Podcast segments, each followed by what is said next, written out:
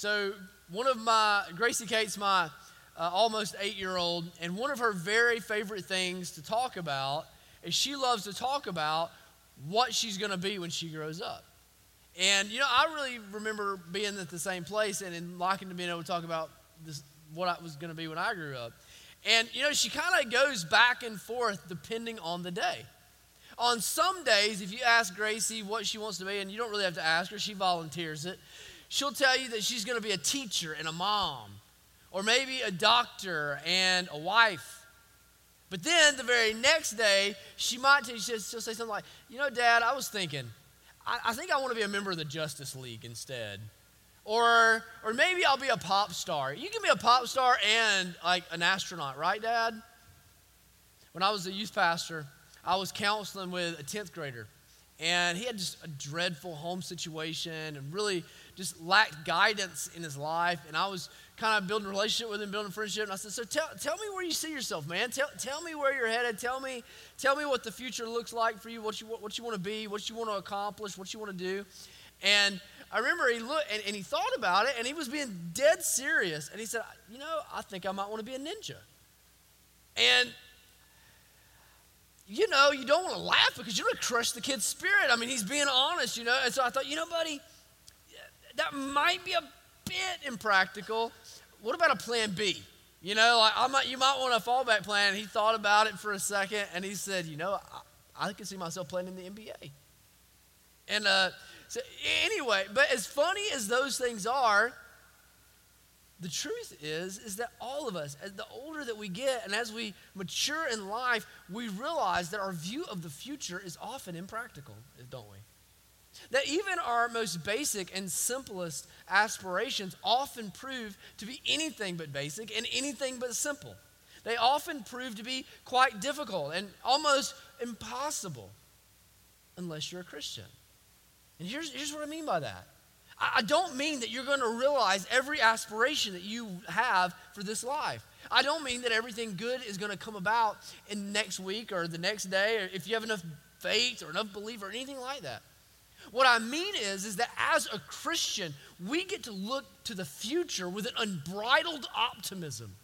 We get to look to the future and realize I'm not grown yet. I'm not fully mature yet. I'm not who I'm going to be yet, but one day, one day. So I want you to hold that in the back of your minds this morning as we go to Exodus chapter 7. Exodus chapter 7. We're actually going to be covering uh, Exodus chapter 7 through 10, but we're to just going to look, we're going to use verses 1 through 13 of chapter 7 to help us frame up the rest of it. So what we're talking about today is all of the signs or plagues that comes against Egypt except the last one. We're going to come back to the last one next week, the plague of the Passover. So if you're able, would you stand with me as we read God's word together? We're in Exodus chapter 7. We're going to read the first 13 verses together. And it says, And the Lord said to Moses, See, I have made you like God to Pharaoh, and your brother Aaron shall be your prophet. You shall speak all that I command you, and your brother Aaron shall tell Pharaoh to let the people of Israel go out of his land. But I will harden Pharaoh's heart, and though I multiply my signs and wonders in the land of Egypt, Pharaoh will not listen to you. Then I will lay my hand on Egypt and bring my host, my people, the children of Israel, out of the land of Egypt by great acts of judgment. The Egyptians shall know that I am the Lord when I stretch out my hand against Egypt and bring out the people of Israel from among them. Moses and Aaron did so. They did just as the Lord commanded them. Now, Moses was 80 years old, and Aaron was 83 years old when they spoke to Pharaoh. Then the Lord said to Moses and Aaron, When Pharaoh says to you, Prove yourselves by working a miracle, then you shall say to Aaron, Take your staff and cast it down before Pharaoh, that it may become a serpent. So Moses and Aaron went to Pharaoh and did just as the Lord commanded. Aaron cast down his staff before Pharaoh and his servants, and it became a serpent. Then Pharaoh summoned the wise men and the sorcerers, and they, the magicians of Egypt, also did the same by their secret arts. For each man cast down his staff, and they became serpents, but Aaron's staff swallowed up their staffs. Still, Pharaoh's heart was hardened, and he would not listen to them as the Lord had said. May God bless the reading and the preaching of his word this morning. You may be seated. what makes a king great? What makes Alexander the Great and Ivan the Terrible? That's the question that really gets to the heart of what Exodus is teaching us. That's the question that Exodus is really seeking to answer. I mean, first of all, who is it that is the greatest king? Is it, is it Pharaoh that is great, or is it the king of the Hebrews, the king of Israel? Is it Yahweh who is great? And if we are to propose that it is Yahweh, the King of Israel, who is great, then there's some serious questions that come with that. If he is so great, why is his people, why are his people in bondage? Why are his people oppressed? Why are his people suffering? Why are the whips coming across their backs? Why are they having to throw their children into the Nile River? Why is the mightiest military of the world coming against them? That is, if God is so great, how in the world do we live with poverty and war and racism and riots? See, the, the thing is, is not only do we, ha- are we, do we have the responsibility of declaring the one who is great, but then we have the responsibility of deciding what upholds our definition of greatness. What is it that upholds so that we can say definitively and then describe him to others and describe him to our children that he is great and this is why he's great? This is how we see his greatness. I think that's what Egypt's plagues are about. I think that's what Egypt's plagues are aiming to do. They're aiming to show us the greatness of God. I think that's the overarching truth, the surpassing greatness of God. And then I think that it's showing us the two pillars which uphold the greatness of God, which are his justice and his mercy. You'll see, uh, first of all, the overarching truth, which is God is a king of surpassing greatness. That God is a king of surpassing greatness. In just the verses that we read this morning, you can already see that this is at the forefront of what God is seeking to accomplish. In verse 3, he says this, he says, that he will multiply his signs and wonders in the land of Egypt. Now, throughout the scripture, we talked about this a little bit in Genesis. We see this in the Gospel of John. But why is it that God gives signs to his people? You ever wondered that? Why is it that God would give signs to his people? Well, the reason that God gives signs to his people are so that his people can see his greatness.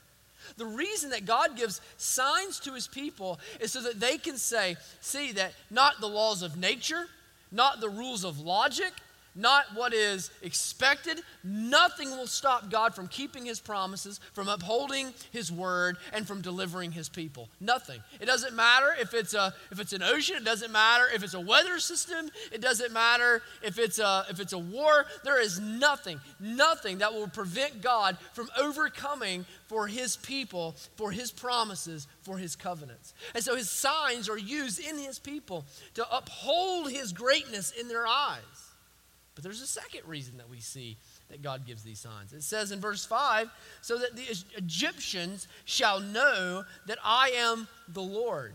That it isn't just Israel that is to know that He is the covenant God. It is not just Israel to know that He is Yahweh, but it is Egypt that must know. It is the enemies of God that must know. It is those who have set themselves against his people, those who have set themselves against his name, those who are working against his glory, that they just as truly and just as surely must see the greatness of God. And so the plagues are going to come against Egypt for this twofold reason to uphold the people of God and to take down the enemies of God.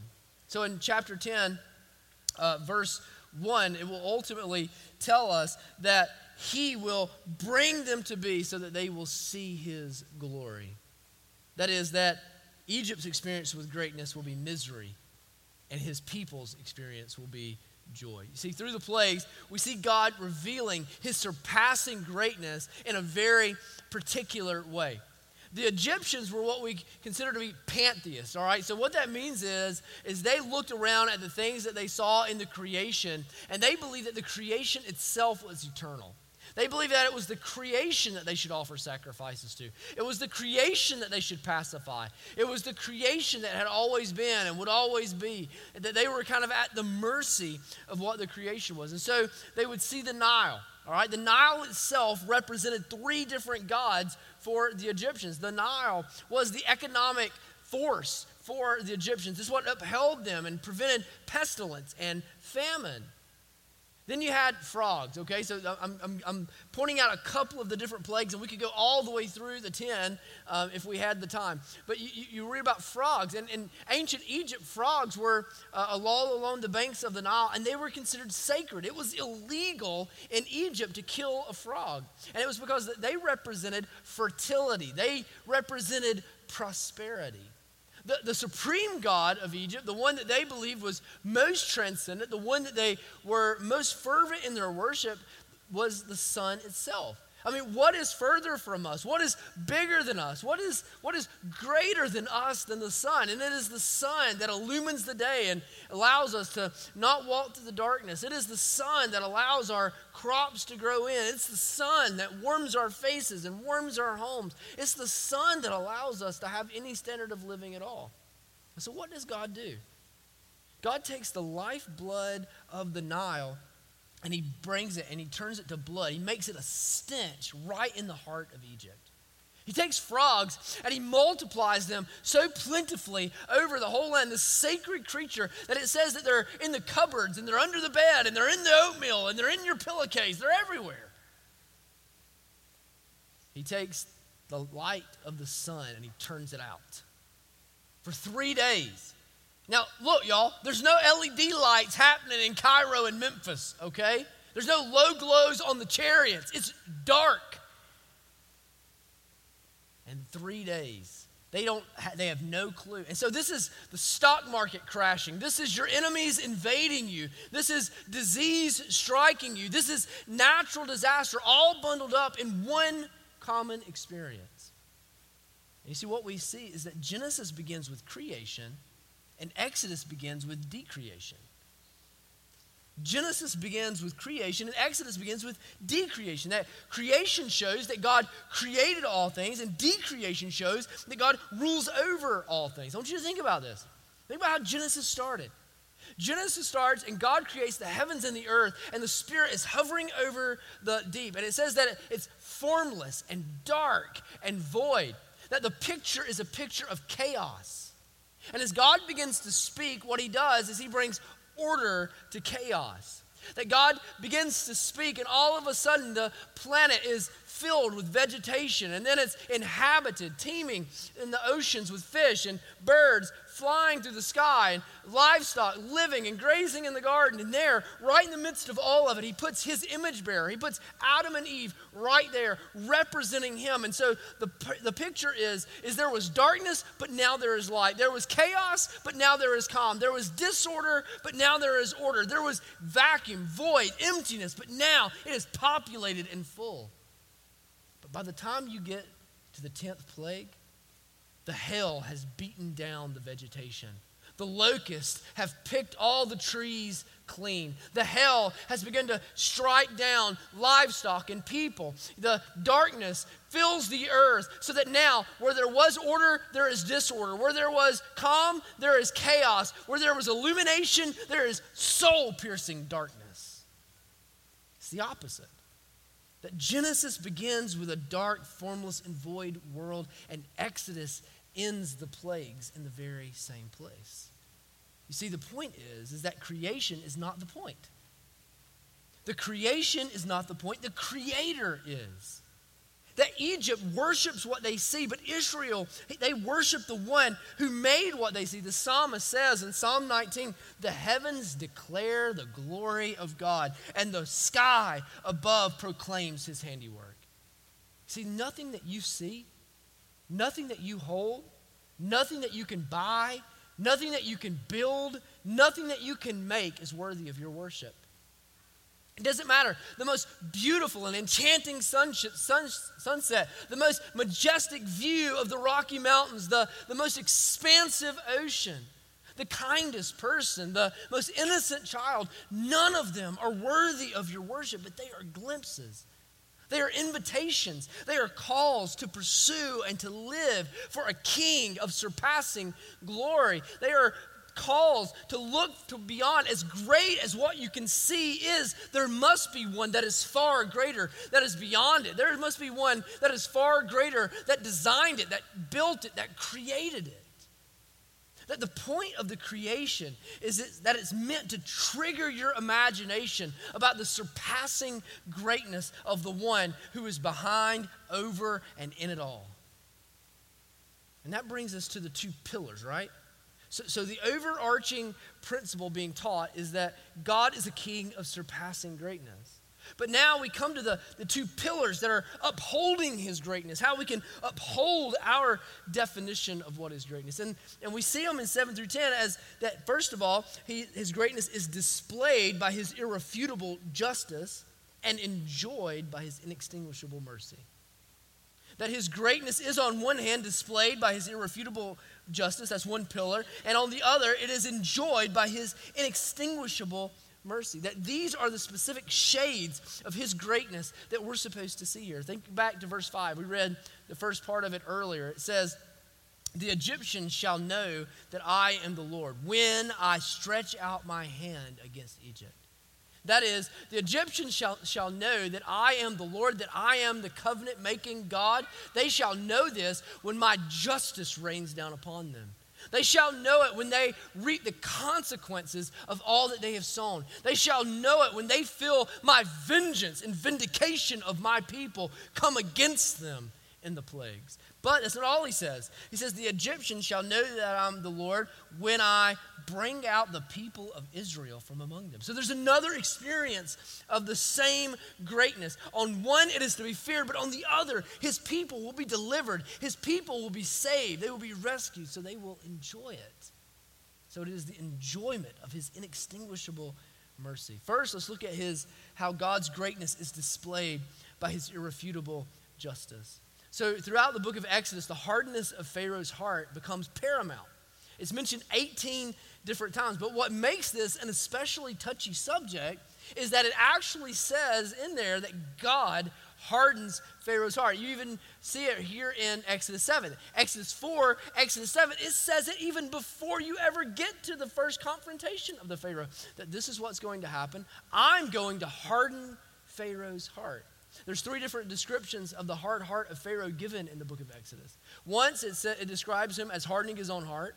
Another time it describes his heart as being hardened, as though it's already hardened. And then thirdly, it describes God as being the one who hardens it. Now, what's hard about that and what's difficult about that is we start to wonder like, okay, Pharaoh is held accountable for his hardened heart.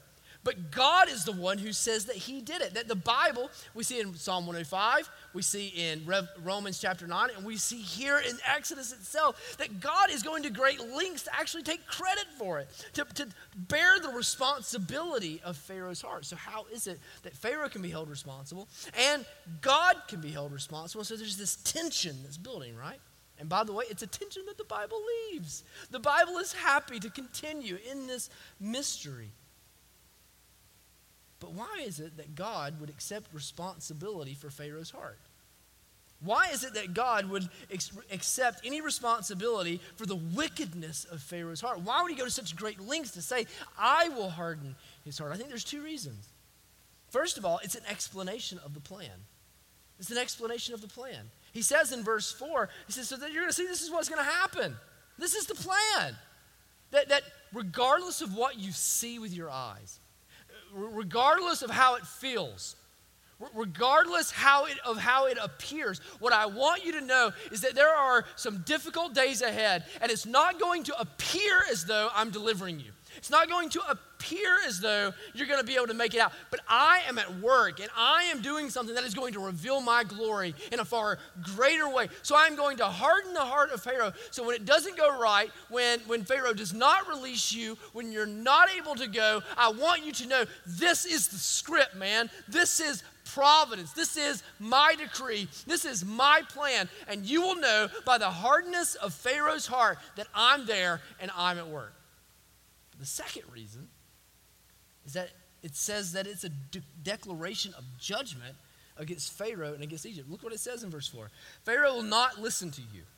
Then I will lay my hand on Egypt and bring my host, my people, the children of Israel, out of the land of Egypt by great acts of judgment.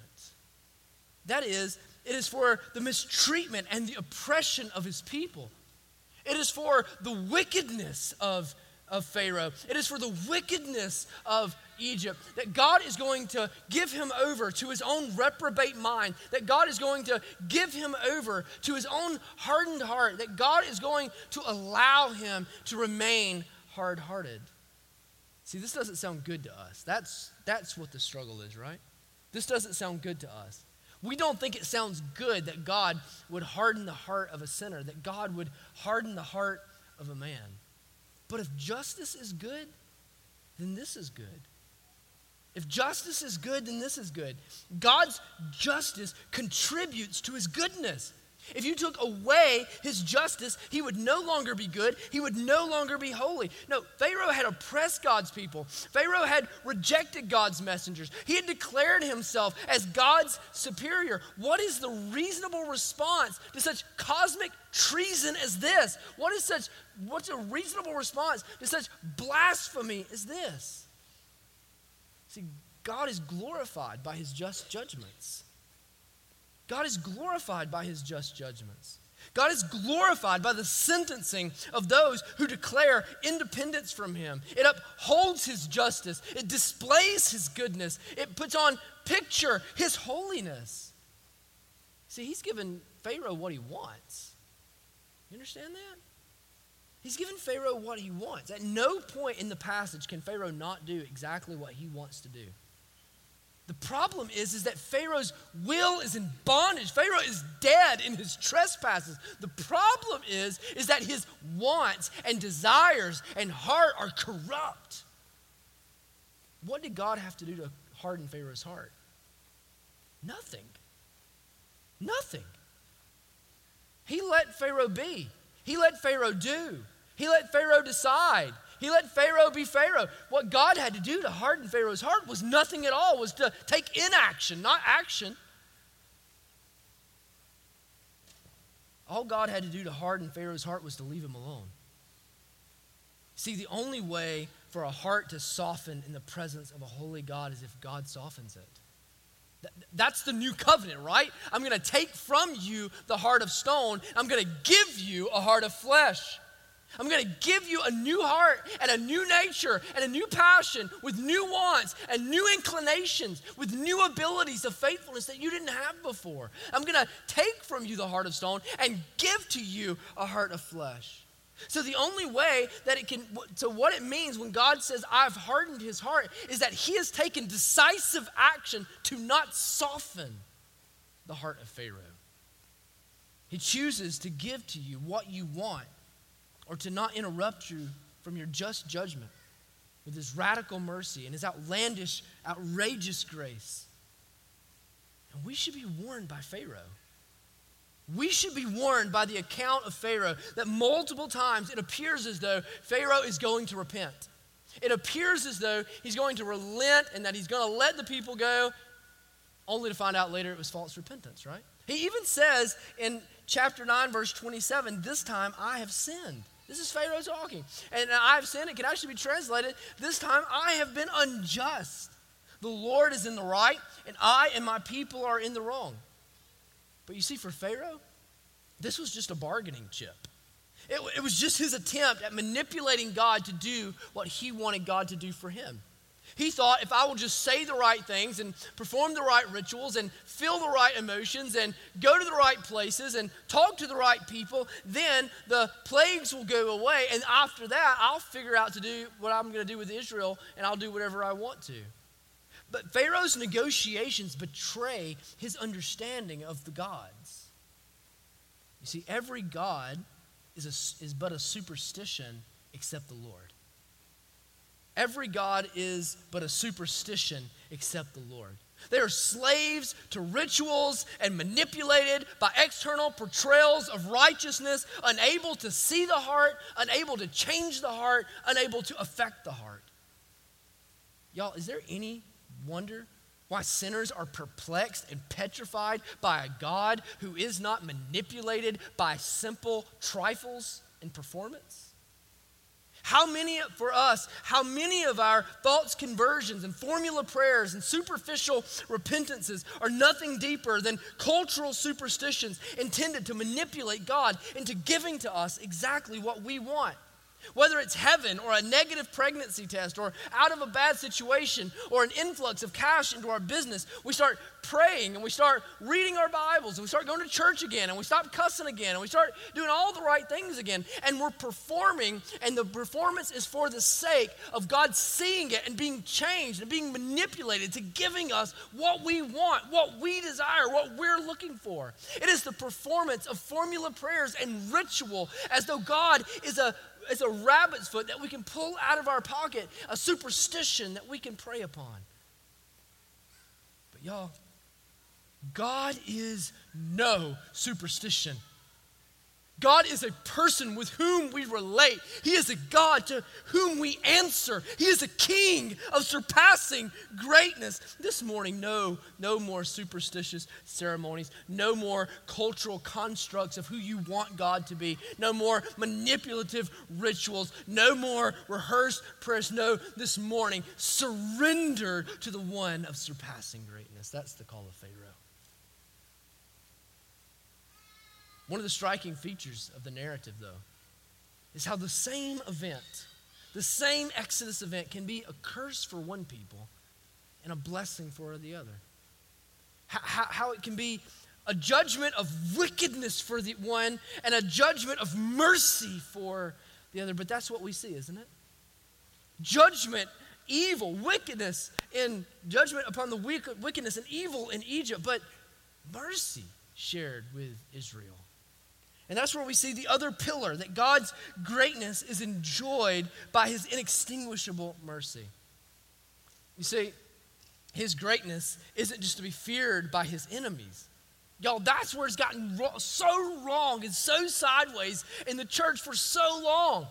Is that it's always us against them and the enemies and the enemies and the enemies. But we never stop to relish and revel and delight in the gospel. See, that's what's being foreshadowed in that very first sign.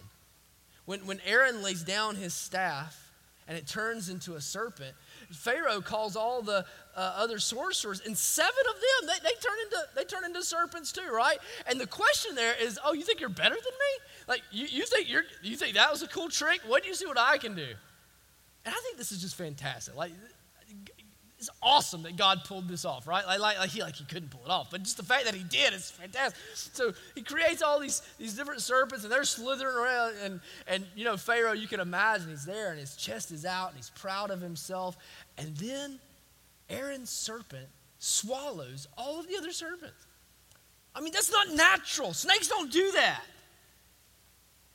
But it was a picture, wasn't it? It was a picture of who exactly really was preeminent. It was a, a, a picture of which was a magic trick and which was a display of greatness. It was a picture of, of what will be judged and who will be upheld and who will be delivered. See, this process is going to be up and down. This process is going to be hard, but it's going to be to the ultimate vindication and enjoyment of God's people. You see, mercy is the alleviation of justice, not the execution of justice. Mercy is the alleviation of justice, not the execution of justice. As Dr. Sproul says, mercy is not justice or injustice, mercy is non justice. It's not getting what you deserve. It's not getting the judgment that, that you ought to get. It's not receiving the consequences that you ought to get. And that's Israel's position here. Israel didn't deserve the enjoyment of God. They doubted God. They, they were rebelling against God. They were worshiping false gods. They were blaspheming against God. They were, they were trying to depose Moses. Moses himself was calling God evil and tell, asking him why he had done such evil things against them. They didn't uh, deserve him, their performance had not warranted him, but it wasn't about them. It wasn't about them, it was about the surpassing greatness of their king, you see. See, in chapter 10, verse 2, it says this I have hardened Pharaoh's heart and the heart of his servants, that I may show these signs of mine among them, and that you may tell in the hearing of your son and of your grandson how I have dealt harshly with the Egyptians and what signs I have done among them, that you may know that I am the Lord. You see, God's mercy gives us a story to tell.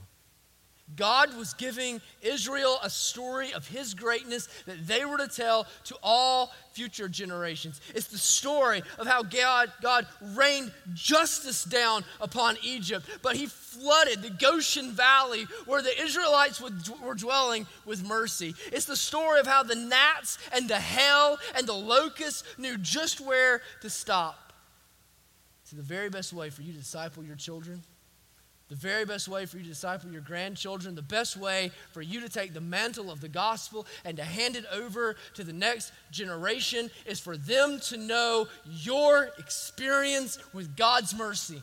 It is for them to hear the story of God's work in your life. That Christianity isn't a series of dry old lectures by a guy in a cheap suit. Christianity is the deliverance by the living, surpassing King of the universe, of individual sinners out of judgment and into delight.